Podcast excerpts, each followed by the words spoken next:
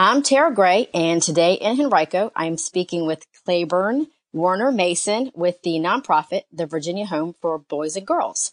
Claiborne has served on numerous nonprofit boards. Currently, she serves on the board of Hanover County's Community Policy and Management Team. Hi, how are you? I'm great, Tara. How are you?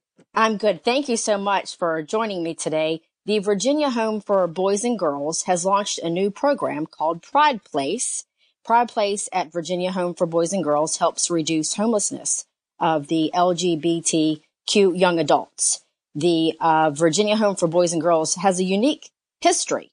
Would you like to share a little bit about the history of the nonprofit before we talk about Pride Place? I would love to. So, Virginia Home for Boys and Girls has been around for over 170 years. Um, in fact, next year we're going to be um, uh, celebrating our 175th anniversary, having been established in 1846. So we're proud of our history. We're proud of the fact that over the many decades and decades that we have been um, serving youth and families in um, in Virginia, we have always evolved to meet the specific needs of our communities. That said, we've never taken our eye off our core mission, which is um, helping to support children and their families who um, are experiencing difficulties, uh, particularly children who um, have experienced, at least in the more modern times, abuse and trauma at the hands of those who love them. Those types of situations, that type of abuse that unfortunately many children um, undergo, um, makes it difficult to, to grow up um, in a in a way that um, to grow into um, healthy, functioning adults. So what we do is we try to, through our trauma informed approach, work with the kids who live with us on campus or learn with us in our school or take advantage of our therapeutic resources to make sure that they get the healing that they need. Okay, so let's just jump right into Pride Place. Um, that is obviously something that's fairly new. Would mm-hmm. you like to?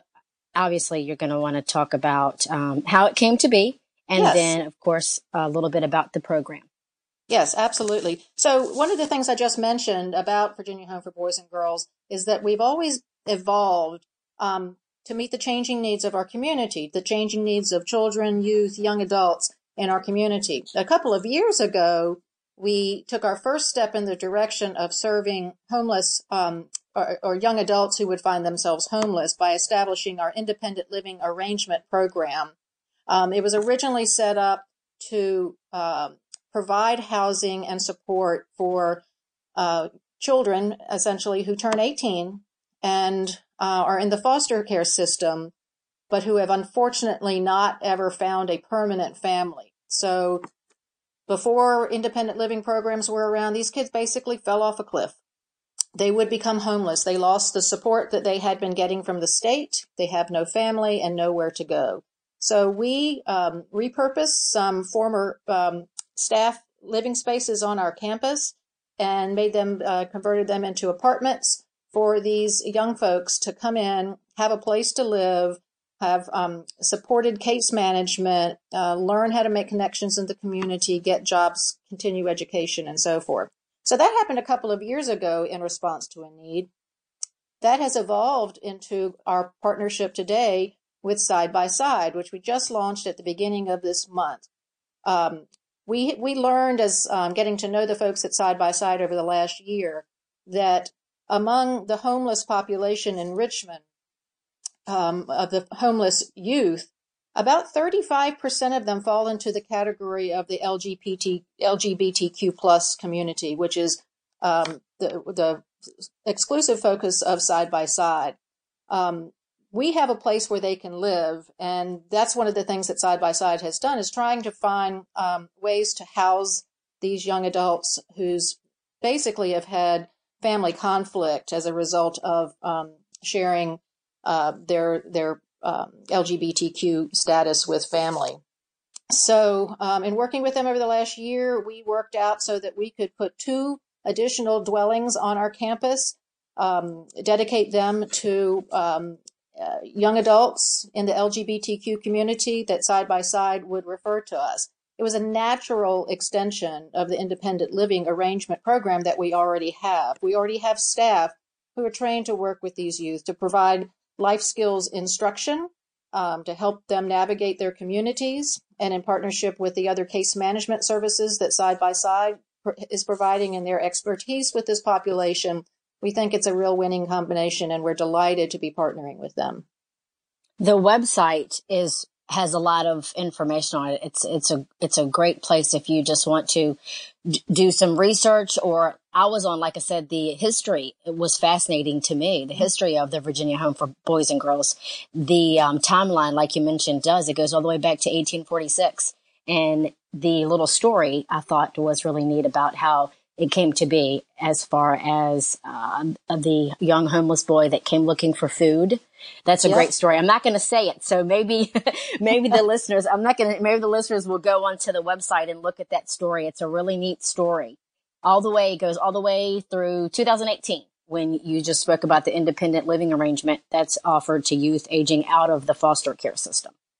Correct. And if you would like to obviously mention the website and the phone mm-hmm. number. Sure. Um, our website is vhbg.org, Virginia Home for Boys and Girls, vhbg.org. And our number is um, 804 270 6566. Um, we're a nonprofit. So, of course, we um, depend greatly on our community support. Um, we always appreciate that Henrico Citizen is um, great about getting the word out about what we do and who we are in our programming. Um, so we appreciate all that um, every, all that our community has done for us for almost 175 years. Yeah, that's a long time. That's a lot of that's that's a that's a lot of time to be helping the community and the way that it has it has grown. Even if, like I said, if you just go back and read from the last oh 10 years, the mm-hmm. the program, the way that has served and helped the community it's just a great nonprofit, and I'm very happy that you were able to join me today. There are, um, I guess, a couple things that I would like to uh, mention before we say goodbye. On the website, there is obviously um, about us section, which I strongly encourage um, people to take a look at the mission, the history. But there's also a donate today button. Would you like to mm-hmm. share a little bit about how COVID has affected the nonprofit's, um, I guess, ability to receive services and give services? Sure. Um, boy, COVID has turned our world upside down. Mm-hmm. Um, we have um, very fortunately been able to continue providing services to our youth. Um, we have kids who live on our campus. Um, they have nowhere else to go, so we um, are we kept going. We um, have not missed a beat. We have the most amazing staff who are truly essential employees on the front line with these kids. Um, we have to have our houses staffed 24 7, 365. So we've been able to keep that moving. We have a school on our campus. It's a special education private school working with kids um, who, uh, much like our kids in the group homes, um, who have experienced trauma and have certain um, emotional disabilities related to that. When the governor closed the schools, our school building closed, but uh, much like schools around the state, we did not stop. Uh, we did not close the school itself in terms of providing education. So our teachers have been um, working with our students through distance learning. Um, we have a um, an online tool that allowed uh, for a, lot of that to happen, and just um, just figuring it out as we go. Um, and so, of course, we also have the young adults in our independent living program who remained on campus, and our, our staff has continued to work with them.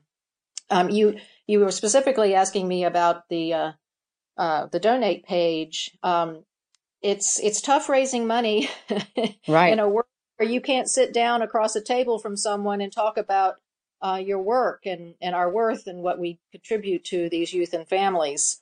Um, so our philanthropy team has done, um, you know, is doing everything they can to maintain connections with our donors. Most of it's over the phone these days um, through other means of communication, but um, we still um, we we are still operating at hundred percent. So um, the support is needed now more than ever. Right. Well, I am happy to be able to help you spread your message and um, all of the all of the good works that you guys are doing in the community. Virginia Home for Boys and Girls, again, great website, a lot of information. Thank you so much. Thank you, Tara.